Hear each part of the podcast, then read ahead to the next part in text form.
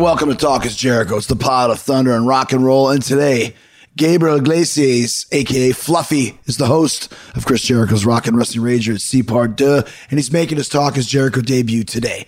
I went to the secret Fluffy compound somewhere just outside of Los Angeles, sat down with him in his museum of VW bugs and buses, and talked to him about everything from comedy to cars to cruises. We also talked wrestling because, as you guys know, uh, or you're going to find out if you don't, Fluffy is a big wrestling fan.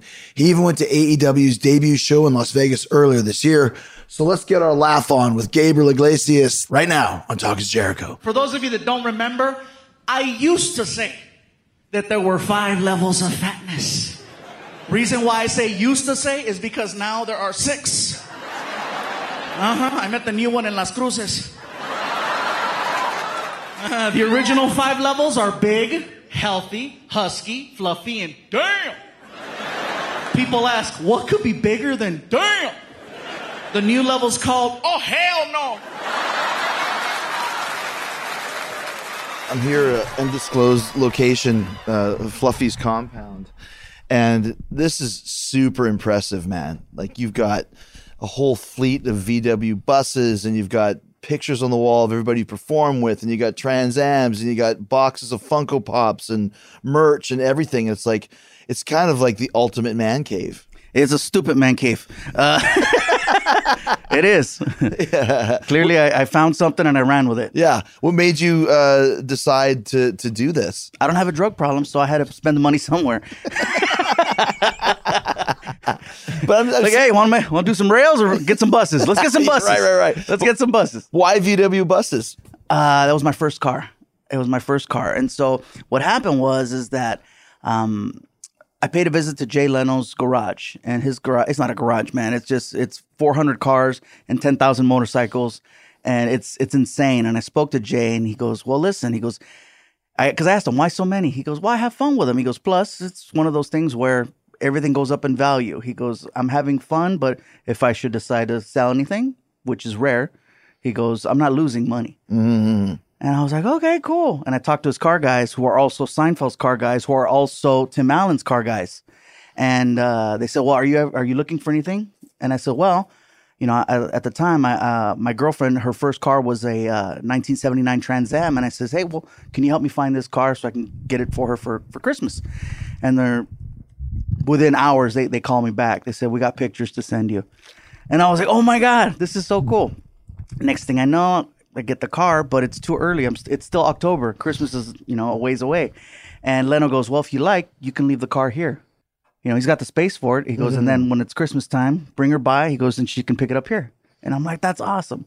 So once I got her her car, they said, well, if you ever need anything else, I said, well, you know, since my girl got her first car back, I wouldn't mind having my first, you know, Volkswagen. Yeah, they said, you had a Volkswagen? And uh, and I told them what kind of car, and within hours, they they had pictures for me. And so I said, okay. And then they said, if you ever want another one, let us know. And I said, well, if you see something cool, let me know. The next day, they go, we got another one. And literally, this collection of, of buses happened in, in under a year. That's that's super cool. Like like my first car was a '76 Volare. Oh wow! Like old school, and the um, they had moved. It was called Three on the Tree, I think. The, the, the, the it was yeah. a, a manual transmission uh-huh. where the drive shaft would be on the wheel, but they had taken it off and stuck it into the floor. So it was backwards. So reverse would be like where you're going into first gear, and oh, first gear would be like where reverse would be. It was very strange. So that was that was how I learned how to drive with an automatic transmission. So the first time I had a real automatic transmission, I would always stick it into first thinking it was reverse and I scratched the front, you know. but how did you end up getting a, a, a VW Bug as your Volkswagen as your first car? That was the only option. Uh, you got to figure at the time I was 17 years old. Uh, times were tough. Yeah, yeah. It's not like right now. Yeah. times were tough, and and even though Volkswagen buses are very, very, they're, they're collectibles and they're worth you know upwards of two hundred thousand dollars. At the time, uh, I, I had a bus that I, I bought for four hundred. My brother helped me pay for the rest of it and it wasn't running. It was eight different shades of gray.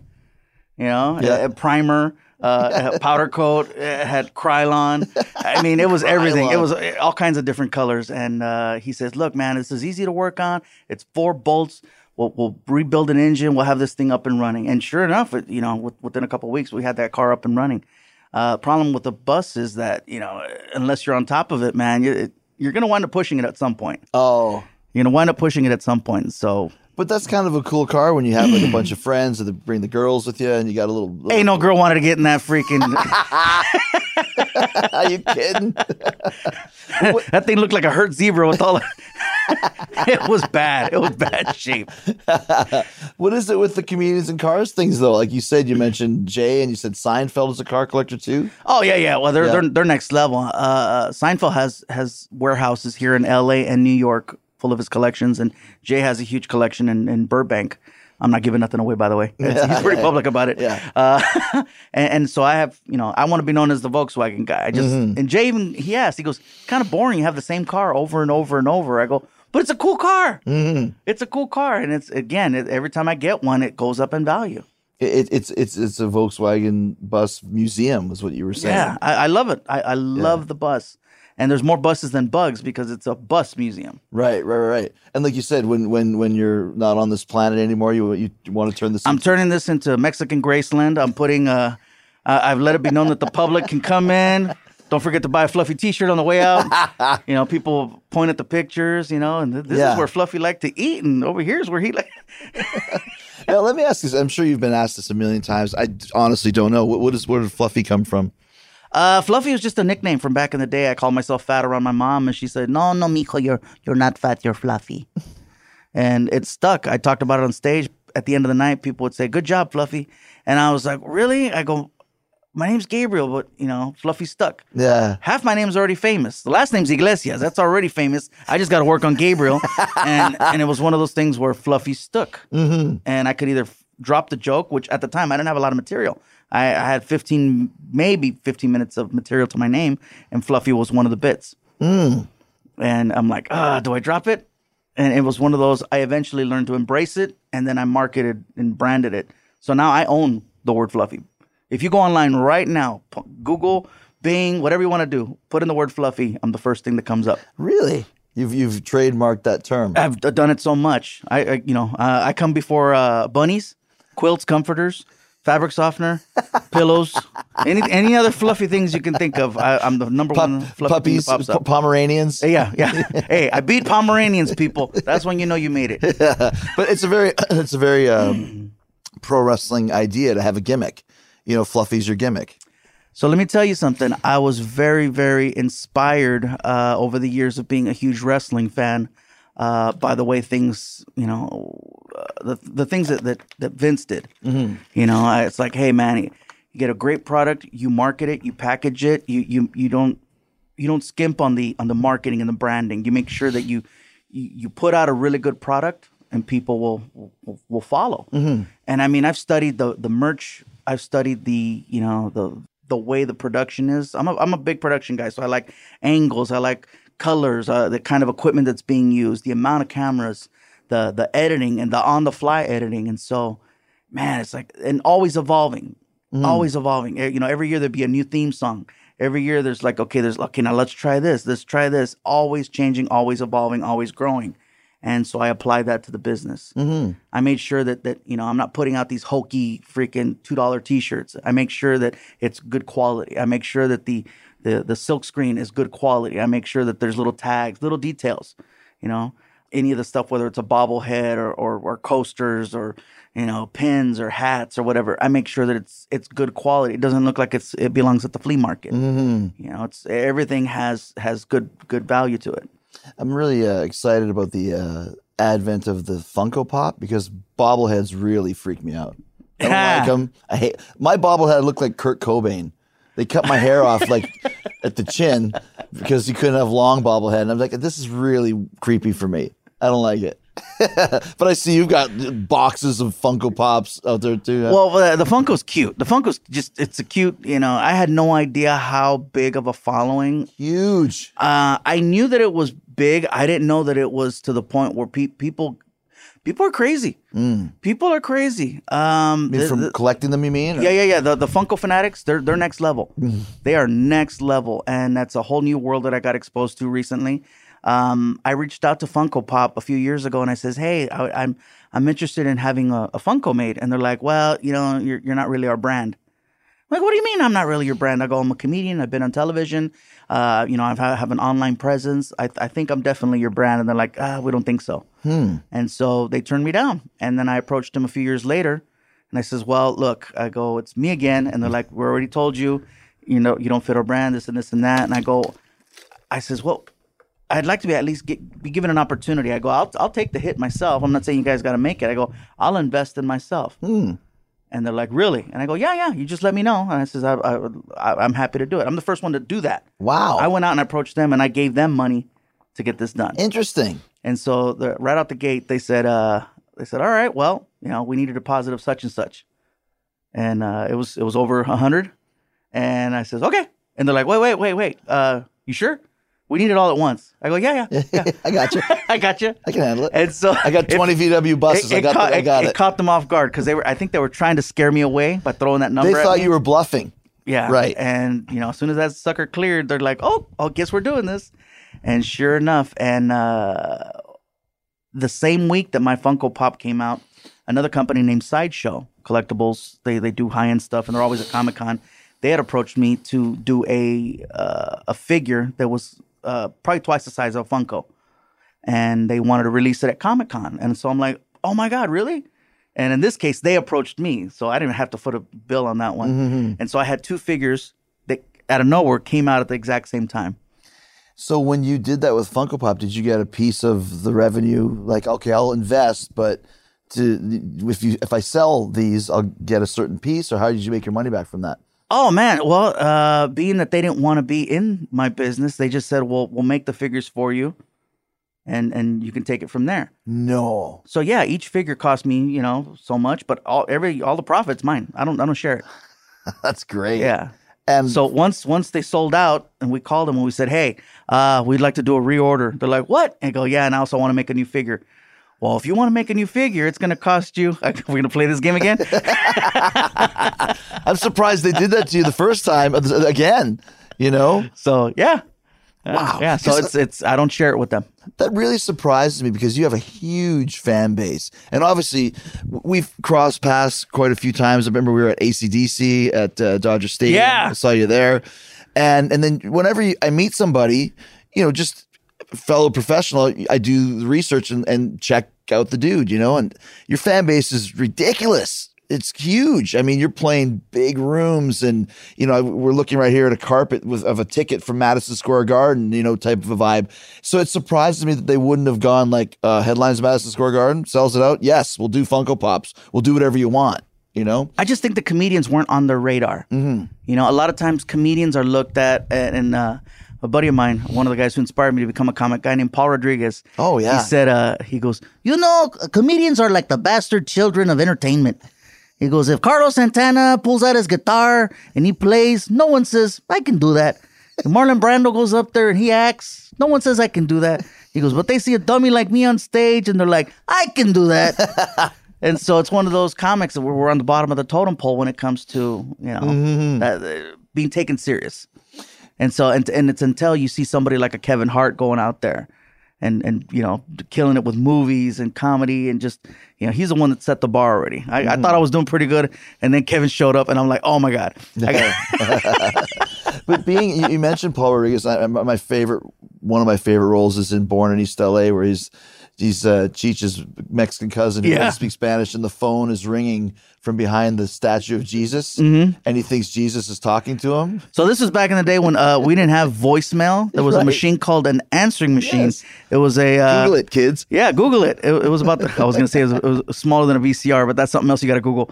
Uh, yeah, right, exactly.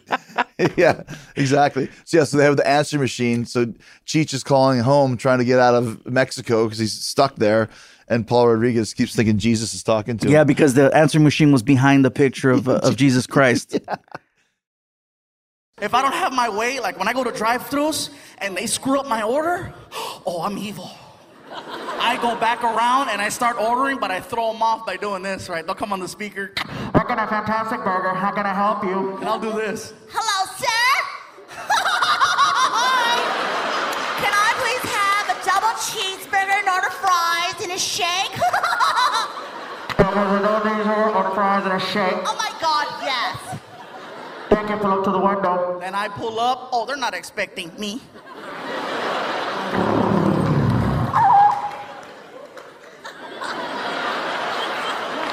Oh, the look on their face is the best, right? Did you just order?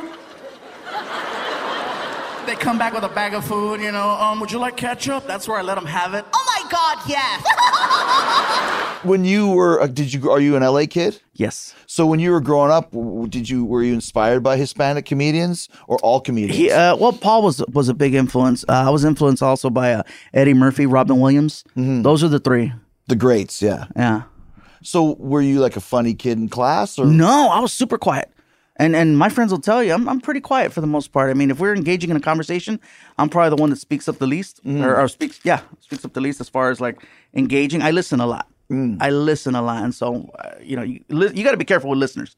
Yeah. you know why? Because take- pe- people forget you're there, yeah. right? Yeah. So so what what what made you finally go like I want to try like being a comedian? I loved the attention. I love the attention. And so that's why when people say, hey, man, when you go out and people stop you, you know, how do you feel about that? I go, I, I like the attention. Mm-hmm. I do. Some people just want the money, uh, but I like being able to walk into a place dressed like like this. Uh, for the record, I'm, I'm wearing sweats, shoes with no socks, and a t-shirt, and a, and a freaking uh, Game, of of Thrones, Thrones. t-shirt with a menudo stain on it. And I can walk into a restaurant uh, uh, where people are dressed up really nice and and go up to the, you know, the host and go hi. And if they recognize me, they'll they'll walk me past everyone that's there. Yeah. And you know, money doesn't do that. They- Right. They're, they're like they like you. They they like, oh man, you're here, cool. To have the chef come out and say hi and stuff like I like that. That's really cool. I enjoy that. I, li- I like knowing that I've affected people's lives in a real positive way, and they want to come out and just do a little something nice. Whether it's you know, hey, welcome, try this, and it's you know, I, I did something extra special for you. Mm. That's always nice. I went to uh, at the PNC in New Jersey. You might have played. There's a big outdoor venue, and there's a band called Avenged Sevenfold playing. So I took Miz after one of the shows. He was a fan, so we went. And the seats we had were okay, but I wanted to go right to the front. So I just said, let's just go to the front. Let's go stand right at the front. So we went there, and uh, the security guard was like, this, she was a lady. She goes, you can't stand here. And I'm like, oh, it's fine. It's okay. I know the band. And she's like, no, you, you can't stand here. And I'm like, it's really okay. And she goes, you can't. stand." I said, well, I'm not going to move. And Miz's like, what are you doing? I said, don't worry. And she goes, she goes, okay. So she goes, and I see her walked up, and she's coming down with this guy, like he looks like Andre the Giant of security guards. Wow. And Miz's like, what are you doing? I said, listen, we're in New Jersey. Eight out of ten people know who I am here. It's WWE territory. It's Jericho territory. I bet you we'll be okay. The guy comes down. He's like, hey. Chris Jericho, I went and saw your show last night in Wildwood. What are you doing? Perfect. You want to stand here? Hey, move away. Give these seats up. Put them there. Put them there. And Miz is just like, I can't. believe-" But that's an example of not abusing your celebrity status, but I know people will recognize me and they'll be cool with me standing here. I'm not bothering anybody. I'm not doing anything wrong. But like you said, when you get that recognition, you kind of get through the rules sometimes. You know? Yeah. yeah, that's awesome. Yeah. You cut the corners, right? Uh huh. Oh, oh, this way. Yeah, Oh, sure. oh, you think you're standing in a good spot? No, no, no. Let me show you the real good spot. Next thing you know, you're on the stage. yeah, yeah, right, exactly, exactly. But you being being an LA guy and being you know a, a Hispanic, you must have a huge fan base in this city alone. This is the number one market. Yeah. Yeah. This is home. So uh, this year I'll, I'll be doing Staples. Hmm. So that's that's the that's the big the big play. Staples and Honda Center. I mean, these are huge arenas. Yeah. It's interesting to me, not interesting. I mean, it's cool to see comedians still doing arenas and, and always have. But you get the big top guys, like a comedian playing an arena. You would never think that, like when you first start. You know what I mean? Yeah, because I mean, back in the day, you saw uh, Andrew Dice Clay. Andrew Dice Clay was the first one you saw up there performing at Madison Square Garden in the round. You know, on this tiny little platform. Right. and I was like, "Whoa!" And even if he only did it there, he he did it at the, you know he did it at MSG, mm-hmm. and so it was a big old deal. And I, I want to say it was one of his specials. I remember that in the They- round. they did in the I think it was even called in the round. Yeah. yeah. And uh, so since then, I mean, you had guys like Dane Cook, uh, Kevin Hart. Um, I mean, uh, there's there's guys now like uh, You got Seinfeld. I mean, he now he just does small theaters, which really surprises me. But he probably likes that vibe better, maybe. But he was in arenas at times. Robin Williams arena. Steve Martin was an Mm-hmm. arena guy. You know, over the years, it's interesting. Like a Dane Cook, not arena guy anymore. I guess guys come and go in the business. Do you see that quite a bit?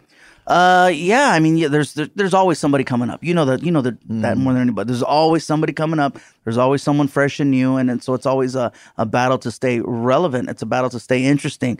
What are you doing to evolve? Are you giving people the same thing? So when I go up there on stage, I'll, I'll let them know right off the bat. If you came here tonight expecting to hear the same jokes from the Netflix thing, I'm sorry. It's gonna be an all new show, and they cheer. And I go, some of the stuff is so new, it's gonna be the first time I hear it too. Yeah. you know. And I go uh, because I, I say I'd rather suck and be new than mm. than to kill it with old stuff because you're not gonna grow. Well, and then you become just a nostalgia thing, and people know the punchlines. Yeah, I mean, I'll do that at the end. I'll do a couple old jokes, and, and this way it's like, hey, all right, we got our It's classic. your greatest moment. hits, yeah. Yeah, but uh, you got to always change. If you go gotta- see ACDC, you got to hear him play, you know, Back in Black, right? Of course, Right. you know. So you got to do that. So But with bands, if you know, if you go out and all you're doing is new stuff, people get mad. Oh, yeah. they want to hear, they want to hear the stuff that they know. So it works that way even for comedians too. It, it it does, it does. But you can't keep doing it because eventually people get tired of hearing the same thing. So you got to switch it up. You got to take chances. It, it- the problem with taking chances though is that nowadays any little thing you say can be misunderstood, can be twisted, can be, you know. Uh, And even someone like myself, I don't really push the envelope that hard, but I've I've caught myself in, in moments where, oh shoot, somebody somebody got offended by that. because it's it's really bad nowadays for that. I mean, people will jump on you for anything. You know, I mean, I remember when I was talking about the the first cruise, and we'll talk about you coming coming on on the second cruise. But I said like because one of the big things about it's a it's a wrestling cruise. You know, it's a rock and roll wrestling cruise. But oh, is there? I remember people, one guy was like, "Is there even any chicks on this thing? Like, it's just gonna be a big sausage party?" It's like, no, like there's thirty five percent women booked on this cruise. That's a lot of bikinis, and people jumped on me like yes and the only people that weren't offended were the girls they're like what are we supposed to wear yes we wear bikinis Do you want us to wear a burlap sack but there were so many bleeding hearts that were oh they're just sex objects now you just have women on to wear bikinis no they're wearing bathing suits by a pool because it's in the sun and it's a cruise back off you know I'm telling you, it just any little thing. yeah have you ever like what have you said They've you said something that, Oh, this this is a good one. This is a good one. So you uh you seen I got I got dogs walking around the building. Yeah, little I, I take I, I take my chihuahuas everywhere, everywhere. They've been to like forty states. and I made a comment on stage about how um, I, I walked into a Starbucks and some lady asked me, "Are are your dogs service dogs?" I said, "No, they're Chihuahuas. They're the opposite of service dogs." right. and basically left it at that. Next thing I know, at the end of the show, I'm getting emails from people that have service dogs, and they're like, "You're making fun of us. You're being disrespectful." And I'm like, "No, no, no, no. All I said was that my dogs weren't service dogs. I didn't say anything negative. Right. I didn't make fun. I didn't crack no jokes. I didn't talk about any, any uh, mental health. I, there was nothing that I brought up other than the fact that I just said, "No, my dogs are not." Service dogs. They're just mm-hmm. chihuahuas. and that's enough to get they're, yeah, and it, it started a whole flood of emails. Are, you freaking kidding me? Right. And then you got to apologize to Service Dog Association But of I- America or yeah. Yeah, no, and I'm not. I'm not trying to do that because I'm not in the wrong. All I mm-hmm. said was mm-hmm. that, and and and and you'll notice that the people that will come after you are, are clearly clearly not your fans. These are just people that heard something that heard something, and now they're coming after you because that's what they do. Right, They're right. freaking trolls. Your, your boys were talking about uh, I was I was probably drinking when I commented but some pastor was mad at you because Oh, yeah. And I didn't even let me take a sip. it. Let me take a sip. Oh, here we go. Uh, all right, we go. all right, here we go. All right. go for it. So, but, but I, I can't remember. They were telling me what it was, but what was the pastor mad because you gave T-shirts away? What, what was the story? What happened? So what happened is, is I was doing this show and um, I made. I, I thought, you know, I, I get personal on stage. I talk about what's going on in my life, and I was mentioning the fact that I'm no longer in my relationship with my son's mom, and I was talking about how, you know, just the effects of of of sacrificing everything in order to get to the top. And uh, I had gone up on stage that night, minutes after watching one of my dogs have a, a seizure, two seizures back to back, and then rushed to the vet to get him checked out. So I didn't know what's going on. I get up on stage, my dog's being rushed to the vet, and I'm trying to do this show. And so I'm getting emotional, thinking about my dog, back and forth. So I get off stage. I had a, a I had a good set. I had a good set. I was up there for almost two hours, and uh, it was it was a big show. There was what, about yeah about 10 10,000 people. Big show. And then so at the end, I, I felt bad that that I uh, I was kind of out of it. So I'm reading my my social media, And I'm like, okay, people are saying I had a good time, had a good time, had a good time. And one guy, I see the message and it says, uh, Gabriel was depressing. His show was depressing and disappointing. Oh. And I'm like, it's one thing to say, I didn't like your show. Your show was unfunny. I didn't think you were funny. But when he wrote depressing, I'm like, depressing? I'm like, okay. And anytime somebody leaves a negative comment, I always look at it like you can take something from that. So I go and I look and see what they're all about because if I look and see that they're all, you know, they're if they're real conservative, what type of person, what are they into? What are their likes? What are their dislikes? And then it lets me know how I can adjust the material or if I should adjust the material. First thing I see, he's a pastor, and I'm like, wait a minute, why, you know, why are you judging me, dude? You know, and so I, I'm looking through his thing, and he's, you know, he's he's a legit pastor, and so I just wrote back what I wrote back, which is basically. Uh, you know how are how are you judge if you're a pastor why are you judging me? Mm-hmm. you know why are you saying this and that? I said "I- I- if i'm depressing to you and i'm messing up your date night i says why don't you help me man of god? And i posted it and uh yeah uh, he no longer has twitter. He no longer has instagram. I didn't tell my fans hey go get him. It was just one of those things where i, I think that i called him out and i could have handled it differently but i was I was clearly I was clearly depressed, according to him.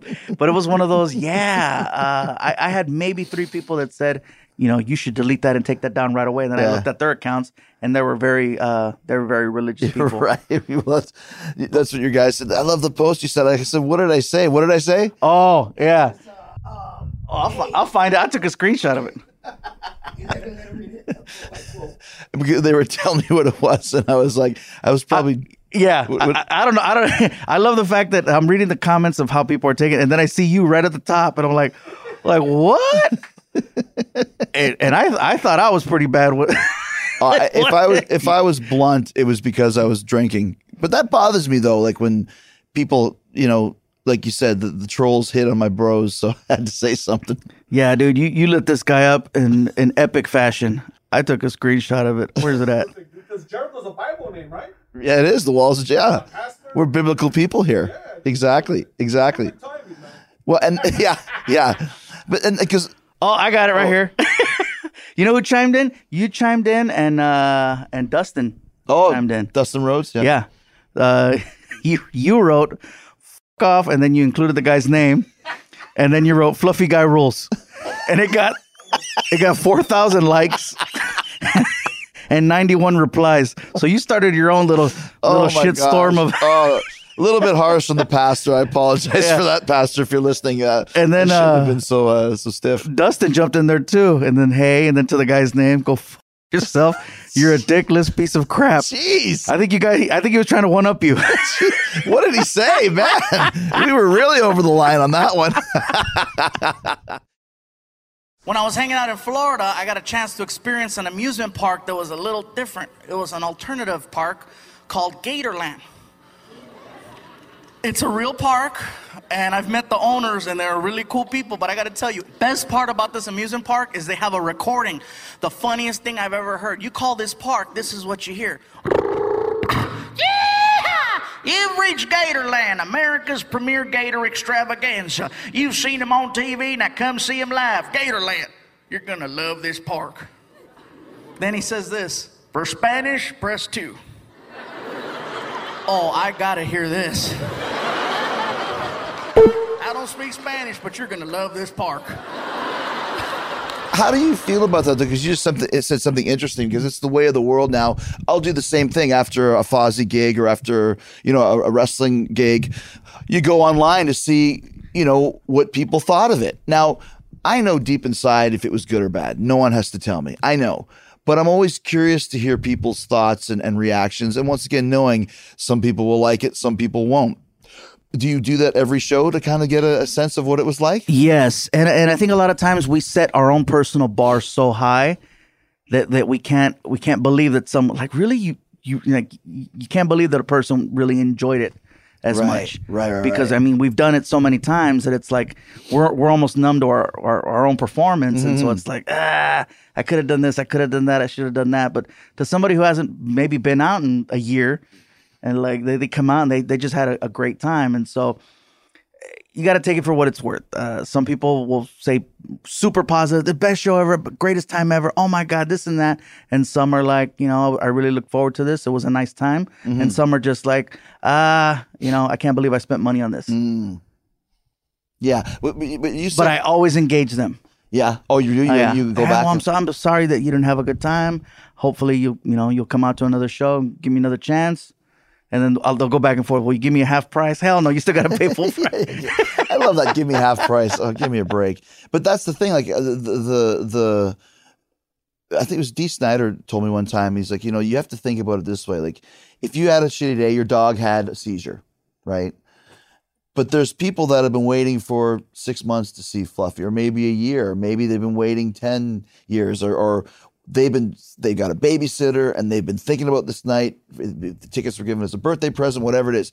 You have a responsibility as a performer to do a show, Absolutely, right? No matter what. absolutely. And I think sometimes people forget that. Like you might be having a really bad day with some traumatic stuff, but you're still you still got to go up there and you know people have a certain expectation and like you said some you know they went to a lot of trouble to make that happen Right, to be a there. lot of trouble Yeah. and and you got to do what you got to do mm-hmm. i mean I, I performed the day that my mom passed away really. yeah uh, that that for me was one of the hardest ones but it's That's like amazing that you were able to. I think I needed to be in a place Mm. where, where you know, being being there at the, at, you know, at the hospital or being around all that, that that wasn't going to help. That wasn't going to bring her back. Do you start the show by saying, "Hey, I had a bad day today," or Uh, no, I, I just went out there and, and went into autopilot and Mm. make sure that just go out there and, and do the best that you can do. And then I just, you know, at the very end, I let the crowd know, hey, today was probably the roughest day of my life. And then I explain it. And then, you know, eh, there's moments where people can say, oh, I was there that night. They, they saw a different side of me where it's like, dude, this guy's, you know, I Yeah. can't believe he just did that. yeah, And then I just said, I apologize. I'm not going to go outside and do a meet and greet. I, I need to go home.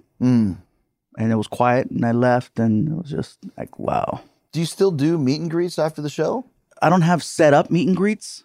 You know, I used to do that and just, and then also I, I used to charge and I felt bad. I felt bad charging because, man, you see some people that can't afford, they, they can barely afford the ticket to see the show. And now you want to, it's, you're going to charge them. Unless it's an event where it, that's all it's about. Like, uh, you know, we were mentioning that you- that you're doing the signing at Frankensons. I've done that too. And that's, that's a different thing. But if, if it's after a show and people want to take a picture or something, most of the time they can catch me by the tour bus. And they do. Gotcha. Yeah, th- they know exactly where I'm coming out. They know where the back door's at. They know where the back fence is at. And so, you know, if my rule is if we make eye contact and you yell at me, hey, can we take a picture? I'll always say yeah. Mm.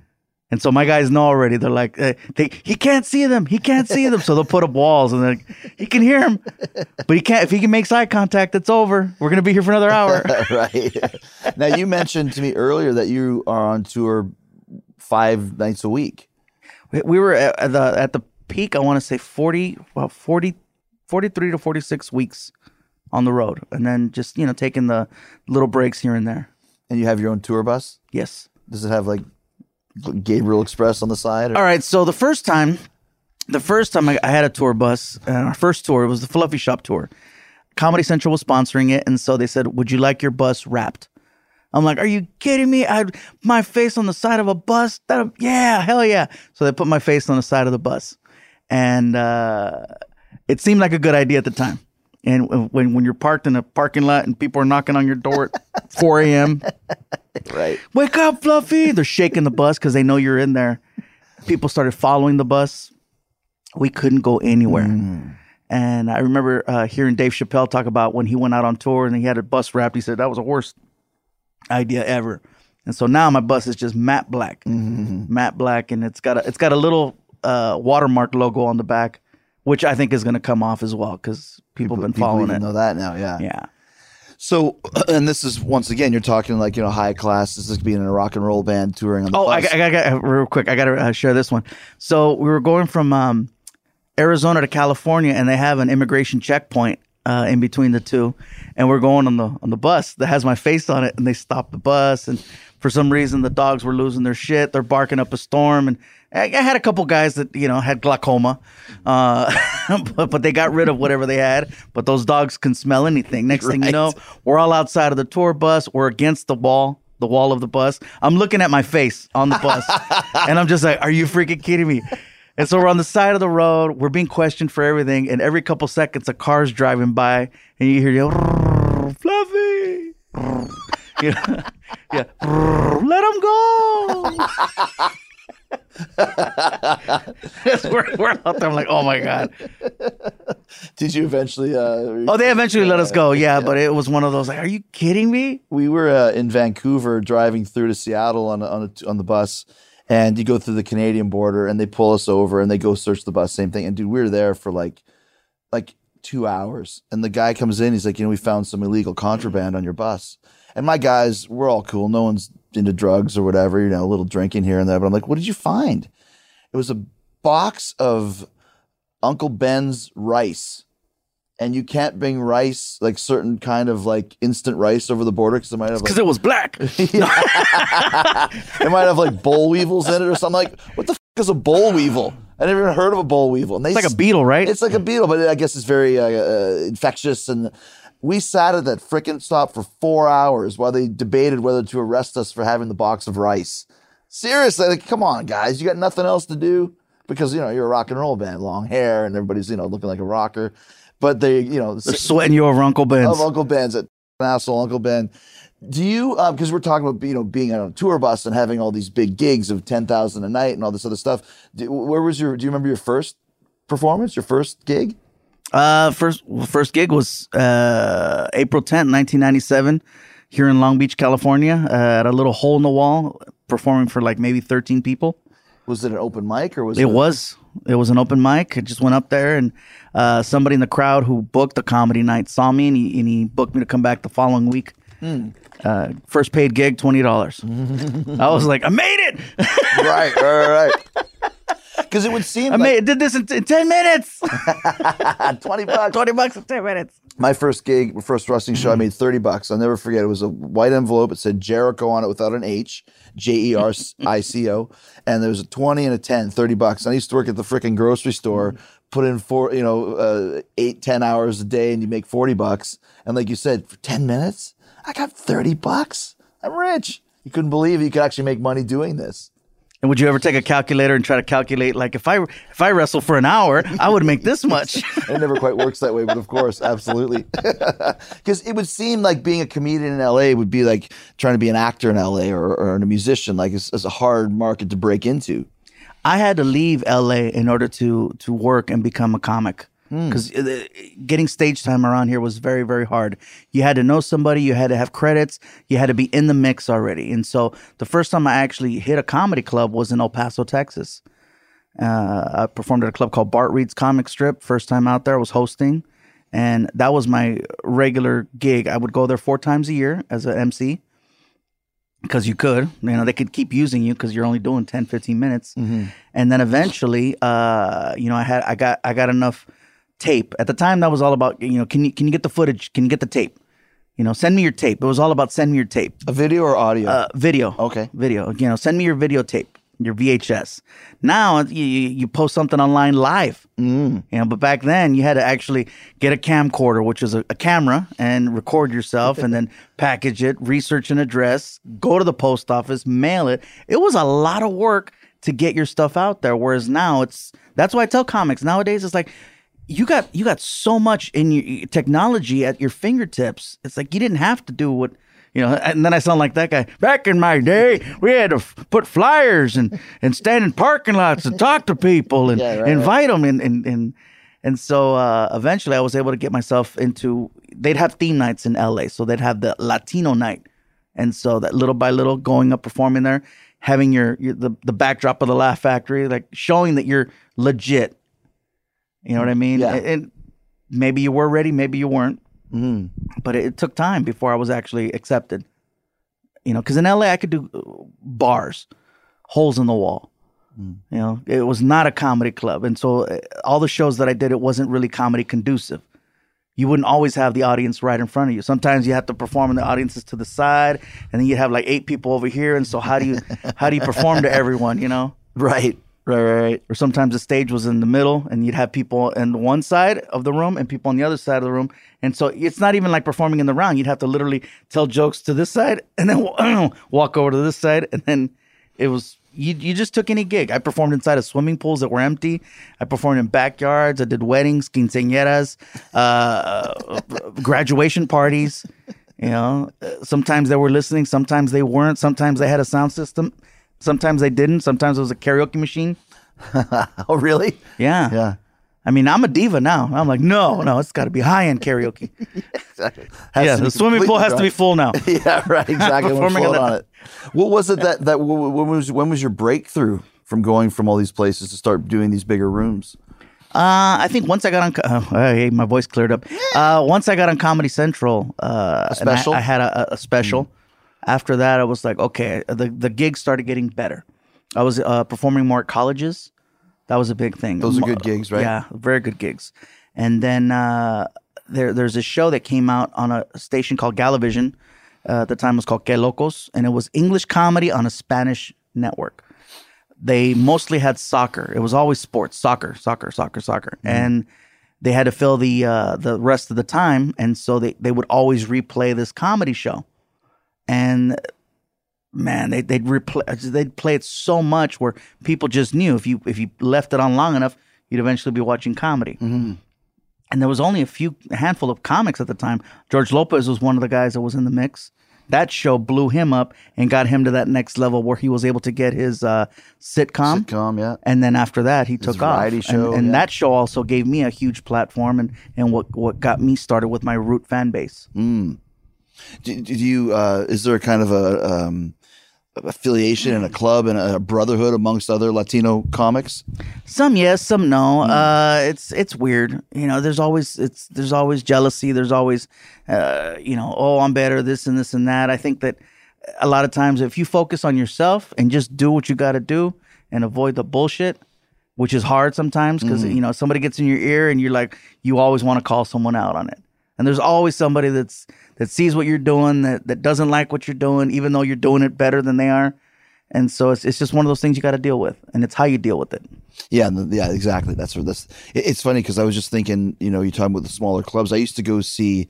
Uh, I'm sure you might have played their side splitters in Tampa. It's like, Ha! Yeah. yeah, That was a good room. Good room, yeah. I enjoyed that room. They had one of the best sound systems. you show up there and you're like, what is this place? It's kind of in a strip mall, but it's a really nice place. But I used to go see Sebastian Maniscalco there all the time, and then he just sold out three nights at Madison Square Garden. yeah. you know, it's it, I couldn't believe it because it was only like saw him two years ago, and in that time frame, had a comedy special, had this, had that, and boom, it just happened for him. And it's the same thing with, with you, where these you guys play these rooms, and then you do a special, and then now you're doing arenas. Like it's a pretty uh, it's a pretty fast ride when it starts going. Another thing too is that moments like that can happen now because of you know social media. Mm-hmm. Uh, and I've seen comics that are ready for it, Mm-hmm. and I've seen comics that aren't ready for it. Hmm, Now, how do you mean? uh, well, having the amount the amount of experience. I mean, it- it's it's different to go from a club to an arena. If if you don't have enough time, uh, it'll it'll it'll throw you off. Uh, if you don't have the material, Right, right, right, right, right. Yeah, the material first and foremost, because it's like, all right, we've seen your stuff on TV. That's why, you know, uh, I make it a point to always change the set, always grow it, always add more. You know, work on it. And and sometimes they get put into this thing where it, it takes a while to come up with an hour of material. And so to go from a club and then all of a sudden, boom, look what happened. yeah, Some people say, you know, he was funnier when he was when he was at the club. He was funnier. that's a great point. Yeah, So, so some comics definitely prepared. They're very, you know, like uh, I'll, I'll give you an example. Bill Burr is one of the funniest guys out there, and and he's always coming up with new stuff. And it's just he puts out a special like every couple of years, and you would think that it'd get weaker with with time of like you know. Uh, oh, here's another one. Here's another one. Here's another one. He's eventually going to run out of gas, and dude's got a bottomless tank. You know, and then there's you'll see other guys, and you're like, oh wow, his ooh, mm-hmm. ooh, they're really talking to the f- crowd a lot. Mm. like what do you mean? Like like improving because they don't have. When you see a lot of crowd work in a, in a set, that's yeah, that they're they're reaching. Oh, they're reaching. Gotcha. If, if it's just hey, so where are you from? What's going on? Oh. how you doing? Doing all right? Okay. what do you do? Ah, Then you, that's the you know, you know. and if- interesting. if, that's the whole set, then then yeah. Hmm. I mean, And and on the problem too is that the management teams will push them even if they're not ready because it's the the opportunity is there and you never want to waste an opportunity. So of course you'll have different people in your ear trying to push you certain ways, and it's you just got to be ready. Mm-hmm. You know, and that's why I say sometimes it's it's the right time, sometimes it's not the right time. How do you? This is interesting to me as a musician. Like when we started playing more arenas with Fozzy, like you know, when you when you work a club, it's a smaller room, and like you meant, like, you know, sometimes you go on a stage and it's in a corner, and there's half a crowd here, there's half a crowd there, but most of the time you're playing a club. Here's the crowd, and you work here and you work here. But then you go to an arena, it's so expansive. As a musician, as a as a front man, you're reaching out, you're looking around, you're moving from back and forth, and trying to make as much contact and be as big as you can, so the people in the back row can see you. As a comedian how do you play to an arena in comparison to playing to a club? Well, fortunately now, I think that with the jumbotrons and the screens, and people can see you a lot of times better by looking at the screen than looking at, looking at the physical person, Right. unless you're close enough. And I find that. Uh, you know, for me, I always get in that hole. I just want to try to make eye contact with as many people as possible. But then I watch footage of myself in a big room, and I noticed that as if I just play straight and I play to the camera, I'm actually playing to the entire room. And uh, one guy that does that very well is Kevin Hart. I watched the way he does it, where you know he doesn't go to the left, he doesn't really go to the right. He'll just focus on the cameras because the cameras are going to put your best face forward to the crowd and uh, you just got to slow down a little bit.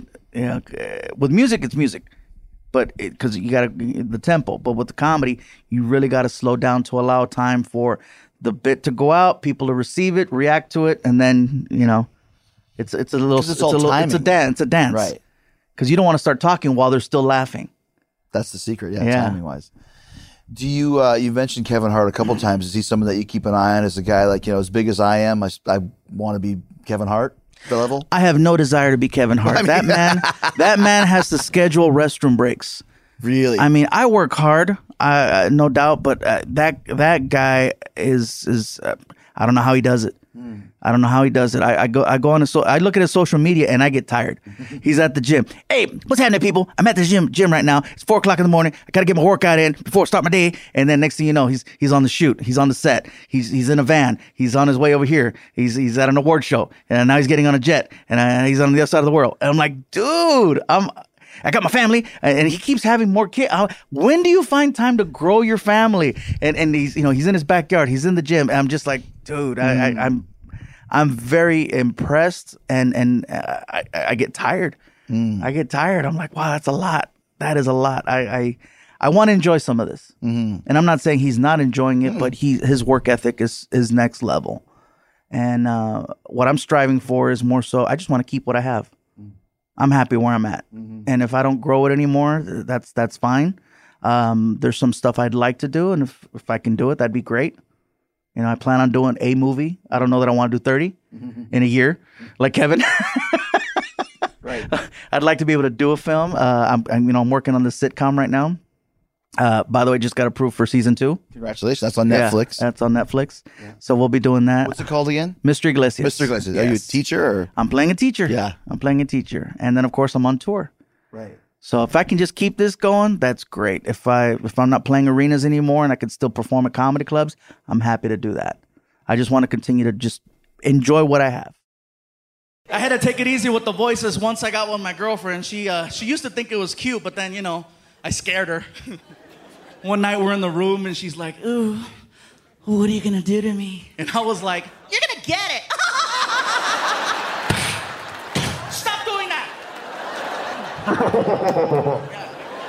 we used to role play. We used to play White House. Oh, that was so much fun back in the day. I'd wake her up at three in the morning. She's like, "Who is it?" I was like, "You know who it is."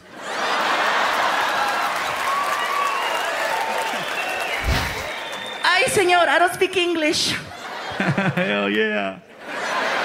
our mutual friend Brad Williams, you know, he was on the, the Jericho cruise last year, and he was saying, you know, Fluffy wants to go, and I I thought about asking, but I was like, you know, I I, I don't have Fluffy type money because no, he doesn't. He just wants to go. I'm like, okay, so I reached out to you, and we were able to work it out. But I thought it was really cool because when obviously your people are like, guys, this is Fluffy you're talking about here but the message came back to me that you said like i want to do this i want to go it's something personal for me to enjoy what I'm doing in life, Mm-hmm. that you made it happen. I thought that was really cool. Yeah, this uh, pissed off the suits, no doubt. Right. They're like, you know how much this guy goes for, and I'm like, I don't. I just want to do it. And they're Yeah. like, but you should be getting paid this. I just want to do it. Mm-hmm. You know, they only see numbers, and, and you got to respect that's their hustle. That's what they do. That's what they get paid for. So they're not there to to to make sure that you have a good time. Mm-hmm. All they care about is that did you make so much money because they're getting a piece of it. Right. Right. But you, but once again, you need a life. Too. I need a life too. I got things that I enjoy doing, and Yeah. So they already know during April. Don't don't book nothing because they you know they know that I'm I'm attending certain wrestling events. Uh, now they're gonna know about Comic Con. So Comic Con time. Hey, leave me alone. January 20th, 24th, Jericho Yeah. Cruise. Yeah, there you go. available. Yeah, that's that's cool. I'm glad you're coming. It's because it's a blast. You're gonna have such a great time. We had so much fun last year, and uh, I'm telling you, I watched half of the half of the the, the thing on on uh, DDP's storylines.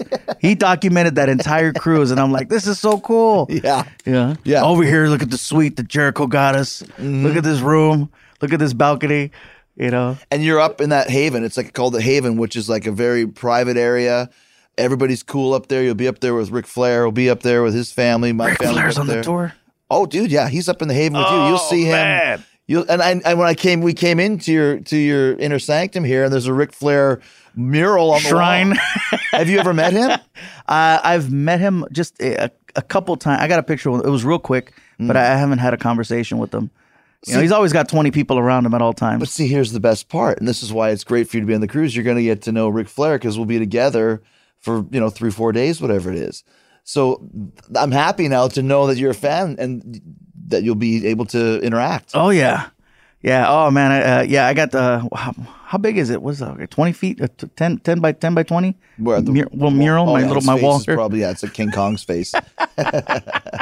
you you mentioned it to me earlier um, when we talked about the cruise, and you said you know you tell your your your your suits that there's certain people that are acts that you want to open for, and they're telling you well you're not an opening act, but there's you still want to do it. Who who are some of the people that you want to open for? I wanted to open for Willie Nelson.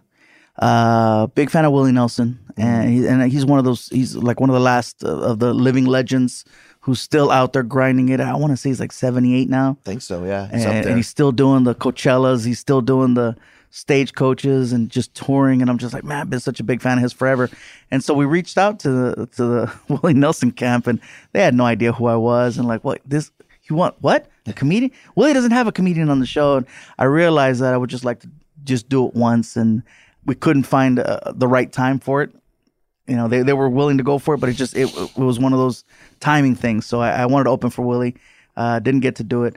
Uh, Hootie and the Blowfish, that was another one, but Hootie and the Blowfish weren't together, so it was just a, a Darius Rucker show. so you did. Yeah, I got to, oh, yeah, yeah. That's cool. And then uh, Darius went up there and he sang Purple Rain. This is dedicated to Fluffy. And he sang Purple Rain to me. And I'm like, oh my God. I was geeking out in the corner. he sang Purple Rain to me because he, he knew that was my favorite song. Oh, okay. Yeah. Yeah, yeah, yeah. Uh, shoot, I'm trying to think of other groups. Uh, Frankie Valli. Really? Yeah, I got Four a, so I. I got a chance to uh, I got a chance to meet him. Didn't get to open for him. Got a chance to meet him and talk to him and, and hang out with him. Super nice. He actually wanted to do do shows. Like, yeah, let's go on the road and this and, and then of course the suits. Mm. They're like, you know, this ain't the '60s. This ain't the '60s. What the hell you doing? Because that used to be the way it was. That a comedian like Frank Sinatra had Tom Dreesen open for him for years. Who was a yeah, all these all these singers had had comics that Yeah. opened for him. That's usually how you got to do big shows was opening for for singers. Mm. It's funny because on this last Metallica tour, they took out Jim Breuer. What? Yeah, and I was like, and then Kiss took out a painter, a live guy who paints on stage, and I was like. I'm going about all about this the wrong way. I'm in a rock and roll band that wants to do an arena tour with Kiss and Metallica. I got to put down the guitar and start painting or learn how to tell jokes. Is it? I mean, you're you're such a funny guy. You so just put somebody through a table, dude. Do- yeah. Set it on fire. Put someone through a table. Let's start the show. I'll throw the guy through the painting, and Yeah. then we can. I'll do my. We'll play with Fozzy for Kiss. When you uh, um, open for a, a band, is it a different vibe, or is everyone just happy to see you because you're fluffy? sometimes uh sometimes you get the crowd Mm. and sometimes they're like hurry the hell up we want to see our band mm-hmm. and sometimes they, they don't care they don't you know they're they're they're still trying to find their seats because you know if you're there if you're there to open up you're gonna see people that are showing up late the lights are a certain way they're not set for the performance. They're just set for people to find their seats. You know, there's you can still hear the noise in the lobby. There's all these obstacles that the that the main act is not to have. So you're just there to get them ready. Right. Is there uh, any uh, like comedians that you would want a bucket list open for? I did get to open for George Carlin. Oh, that was awesome. I got to open for him at the Comedy Magic Club twice. That's cool. Uh, that was that was pretty awesome. That was pretty awesome. I'm just like, Super oh my funny, god. man. Uh, I did get to open for Robin Williams one time. Really? Yes, and he crashed my show, and they told me he's gonna be there and he wants to go on after you. And I'm like, well, technically that means I'm opening for him then. Were you at a comedy club where you It, just it showed was up? at the Comedy Club in uh, Hermosa Beach. Okay. The Comedy Magic Club, and so I got to introduce him, ladies and gentlemen, Robin Williams, and they're like, no f- way. And then he walked out because it was a small club. Yeah. the club holds like 200 people, and they're like, he's not here. And then he walks out, and it just, oh my god, you know, it's freaking Robin Williams. And so I, I started crying. I'm like, I can't believe I'm opening for Robin. Uh, so yeah, I got to open for him. Uh, let me see. I'm trying to think of other. Open for Roseanne. Uh, uh, I mean, the big ones were definitely uh, Robin Williams and and uh, and this is like when a guy was Carlin. maybe trying to uh, work out some new material or something, so he'll go try it at a small club. Is that what he was doing there, or was Mm-hmm. he just yeah? he was working on his last special. Oh, okay. Both of them were there working on specials. Robin was working on a on his last HBO special, and so was uh, so was Carlin. I've heard a couple rumors, and it maybe just been from wishful thinking. But have you heard that Eddie Murphy's thinking about doing some some stand up again? I heard that you know Netflix offered him a chunk of change to come out of retirement and do another comedy special, maybe two. Hmm. Uh, I think that people would watch. I, I think I Oh think that, that kidding me? Netflix Netflix is smart. They know the the analytics and stuff, and so people would definitely tune in to watch. I just don't know how the the set's gonna go Mm. because he's been gone for so long, and just based on interviews that I've watched of Eddie lately, I, I don't know if he if he's excited about doing it. I don't know how he's going to approach it because it's not 21 year old Eddie Murphy. Now it's 58 year old Eddie Murphy, and so what is he going to talk about? How is he going to relate?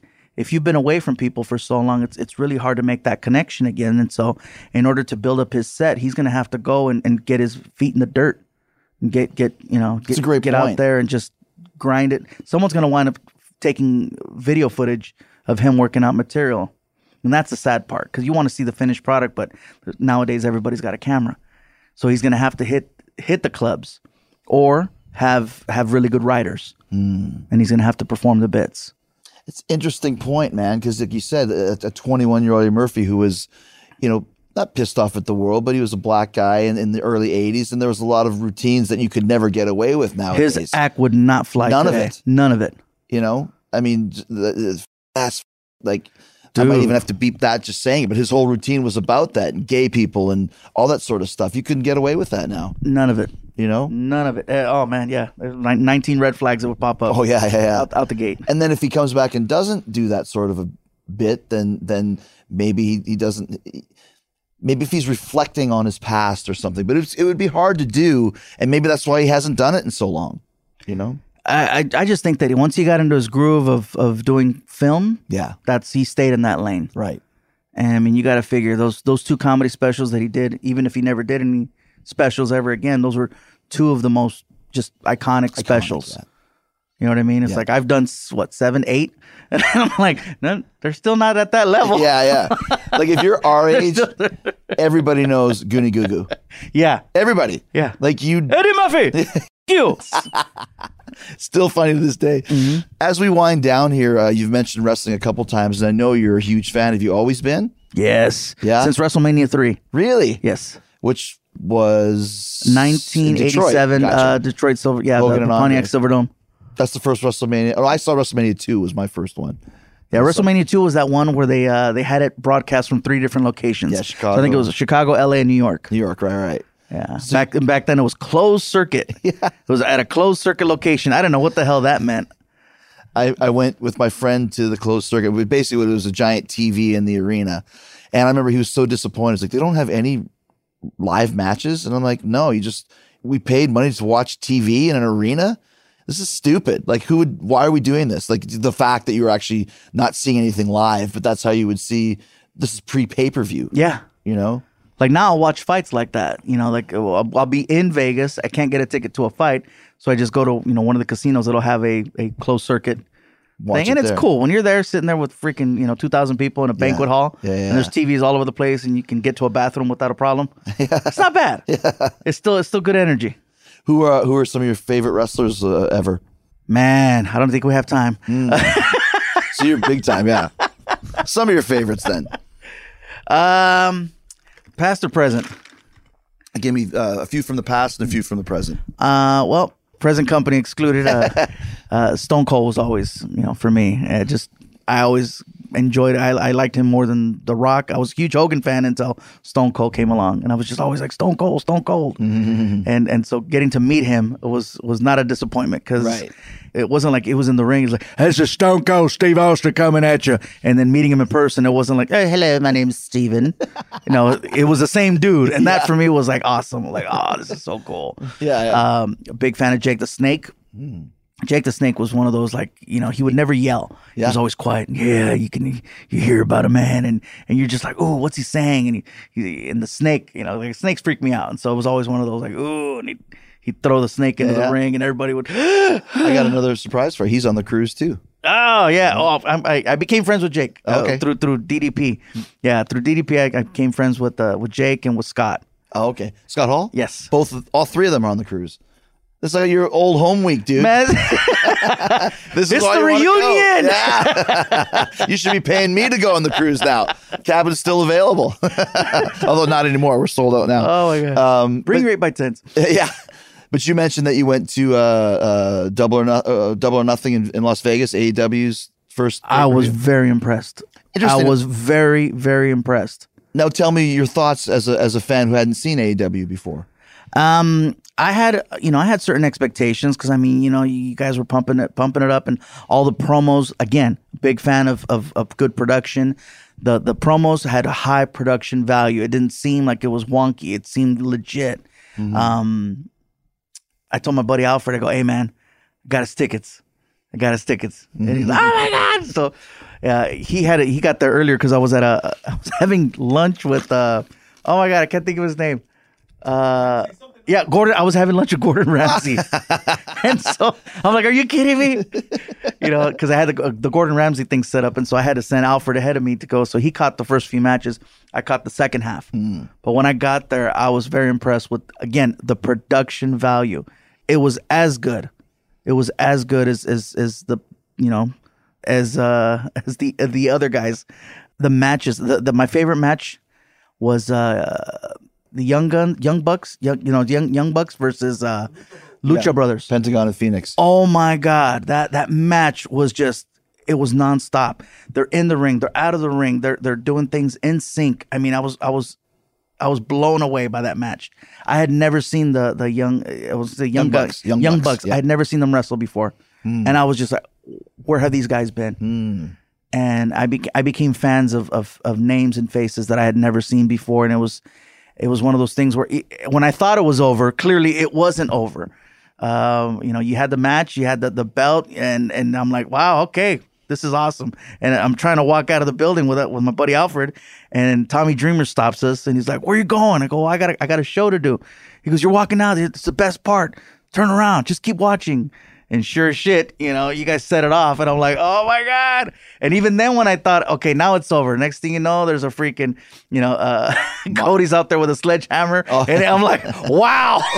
That's when John, that's when Jon Moxley came down and beat up Kenny and me. Yeah. Oh Cody, yeah. man, we we had such a great time, and we talked about it. We're like, wow, this this is legit. This is legit. We knew we were gonna have a good time, but we didn't think that it was gonna, you know, be at that same level, and we felt that it was. And I, I think that's. Yeah, I think that was everyone's opinion. I think that's why it was all, out. I think Then we just sold out uh, For the- the, for first TV. TV taping in three Yes. hours. That's in October. So you it's guys, you guys have an amazing product. thank you, man. It's an exciting time for a wrestling fan and to be in the business as well. You know, Yeah, coming out the gate because I, I feel like I had that whole. Is it gonna be like TNA when they first came out? Because it was like, oh, the rumblings, oh, we're coming out there, and it was like, oh, okay, okay. But uh, I didn't get that from AEW. like you said, there's a lot of guys there like Kenny Omega and the Young Bucks, and uh, that that have been doing this for years. That mainstream wrestling fans have never heard of. That are going to do the same thing that you just did. Like, where have these guys been? They'll be ten year overnight sensations. You know, they've been doing it for so long that are going to blow people's minds, and that's why I was really excited about it as well. Yeah. So hey, give me give me a four X uh, shirt that I couldn't find that night. Four X I AEW shirt. four X AEW. I'll rock it. I'll get you one. I'll rock it. I'll get you one. La- last question for you. I always, if I if I have uh, wrestlers on, I'll ask them what their favorite match they've ever had, and and and bands what's their favorite song they play. For you, is there a certain gig that stands out for you that was like a special gig, um, your favorite gig that you ever did? Uh, well, the one that really stands out to me is the one right here on the floor, April uh, seventeenth, twenty fifteen, Madison Square Garden. You know, I could say I played the big house That's crazy. Yeah. as the headliner. as the headliner, so that was like okay. Uh, I even told the crowd, I says, you know, every, every time I do interviews and people ask me, when did you know you made it? And I go, I've never wanted to say that because I feel like when you say that, you stop growing.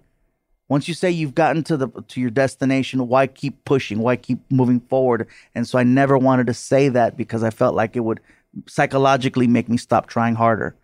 Uh, I says, but I says, but after tonight, if someone asks me, what did you know you made it? I go, I'm gonna have a date. I says, Yeah. And I says, I says, I'm gonna say it's April 15th. You know, uh, April, April 15th, 2015 Yeah, uh, Madison Square Garden, New York City. And when I said that, the whole building erupted because I said, "You guys, this today, people are gonna know today is, is the day." Because after after playing Madison Square Garden, you can't be like, "Yeah, you know, I'm still struggling to kind of, you know, Yeah, yeah. I'm a struggling comic to try to." don't be a dick. You're playing MSG. you're a Vato from SoCal playing Yeah. MSG. That's not bad, dude. I'm excited for the cruise, and we're gonna have a great time. And I'll make sure to introduce you to Ric Flair, and uh, don't fanboy too bad when you meet him. So, hey, so tell everybody now that uh, who's the who's the new host now. Oh, let's, let's- we're gonna announce it. Uh, let's do it. Let's Here it right here. Well, well, uh, Brad Williams uh, could make the cruise because of his wife having the audacity to have a baby during the cruise. But Why, the new host why'd you knock up your wife? you knew you had a cruise to go to. damn you, the new host of the cruise, Gabriel Iglesias, right here. Yeah. So that means that basically what the host means is that you you have to basically follow me around. You have to carry my bags. You have to uh, pour me a drink. You have to clean my cabin if I need it. All that sort of stuff. That's All that's I'm in. that's what Brad I'm a- agreed to I'm do, in. man. You know, I uh, my, I just bought a house next door to Brad Williams' grandma. Really, I didn't even know. really. Yeah, Brad hits me up and he goes, "Hey, did you just buy a house at such and such?" I'm like, "How the hell do they know? Because it's not even in my name. I put it under a, a you know a different name. Yeah. How do you? I don't even go there. Yeah. And like, you live next door to my grandma. she's she's 90 years old and she knows you live there. And I'm like, oh my god. Well, you registered under a different name, but you registered under Fluffy. No, oh yeah, yeah, Yeah, right. No, his grandma, she's 90 years old, but she's like neighborhood watch. Oh, good. She's neighborhood watch. She knows what's going on in and out. Yeah. That's great, man. Well, shout out to Brad's grandma. Shout out to Brad's grandma and shout out to Brad's uh, future kid. Yeah, yeah, yeah. And shout out to to the new host of the of the Jericho. Yes, the new host of the, the Jericho Cruise, Gabriel Iglesias. Thank you, dude. All right, thanks to Fluffy. Uh, Gabriel's Beyond the Fluffy World Tour 2019 starts Friday, this Friday in North Dakota. Used to go there from Winnipeg for vacation. It's uh, quite the happening place. You can get tickets at fluffyguy.com. Make sure you check him out. He's so funny.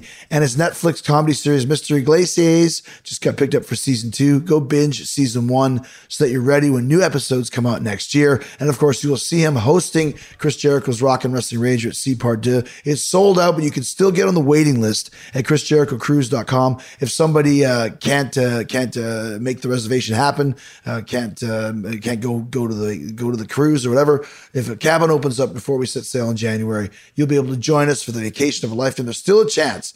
Go to chrisjerichocruise.com, sign up for the waiting list to get on the ship with Fluffy, Ric Flair, NWO, Jake Roberts, Booker T, MVP, the Guerreros, uh, Jack Slade is keeping the ice uh, cold and ready. Craig Gass, Fozzy, Farewell to Fear, Kickaxe, Light the Torch, uh, Rubik's Cube, Jared James Nichols, Dave Spivak Project, Killer Queens, the whole AEW crew, the Young Bucks, Cody, Kenny Omega, Brandi Rhodes, Hangman Page, Jon Moxley, Penelope Ford, Luchasaurus, MJF. All the famous uh, big stars will be there. DDP, Beyond the Darkness, telling ghost stories. Go get on the waiting list at ChrisJerichoCruise.com and go to FozzyRock.com to get tickets for the last four shows of the Unleashed in the West tour. Uh, we are going to be in Dallas Uh, tonight, September 25th at Canton Hall with Jared James Nichols and Sons of Texas. September 26th, Houston at the Warehouse Live, Jared James Nichols and Sons of Texas. September 27th, Hattiesburg, Mississippi with Jared James Nichols. And September 28th in Atlanta at the Masquerade. Looks like that show's probably going to sell out with Jared James Nichols, Tantric, Trapped, Southern Arm Wrestling will be there. Lots of stuff going on. It's a, it's a huge festival there. So go to FozzyRock.com. Your last chance to see the shows before we go back into the studio, and your last chance to get one of our VIP meet and greets. Hundreds of people have joined us this tour for a, for uh, a mini concert, hanging out with us, getting stuff signed, taking pictures, just having a great time. So all that information at FozzyRock.com. All right, coming up on Friday. He's one of the hottest acts today with uh, Jungle Boy, who has been on this show before. It's his partner, the Luchasaurus, is uh, is uh, coming up from from before Christ times, uh, coming up from the prehistoric times to uh, speak very eloquent English with us here on Talk is Jericho. So we'll see you Friday. In the meantime and in between time, stay hard, stay hungry, peace, love, and hugs, and a big yeah, boy, Martin, Martin. Martin! He lives in the hood. I don't get out the car.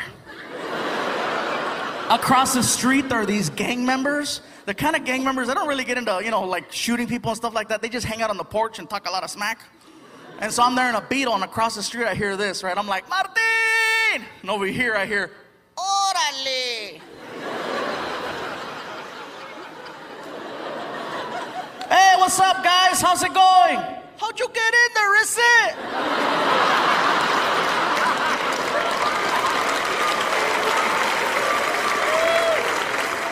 Hurry up, Martin!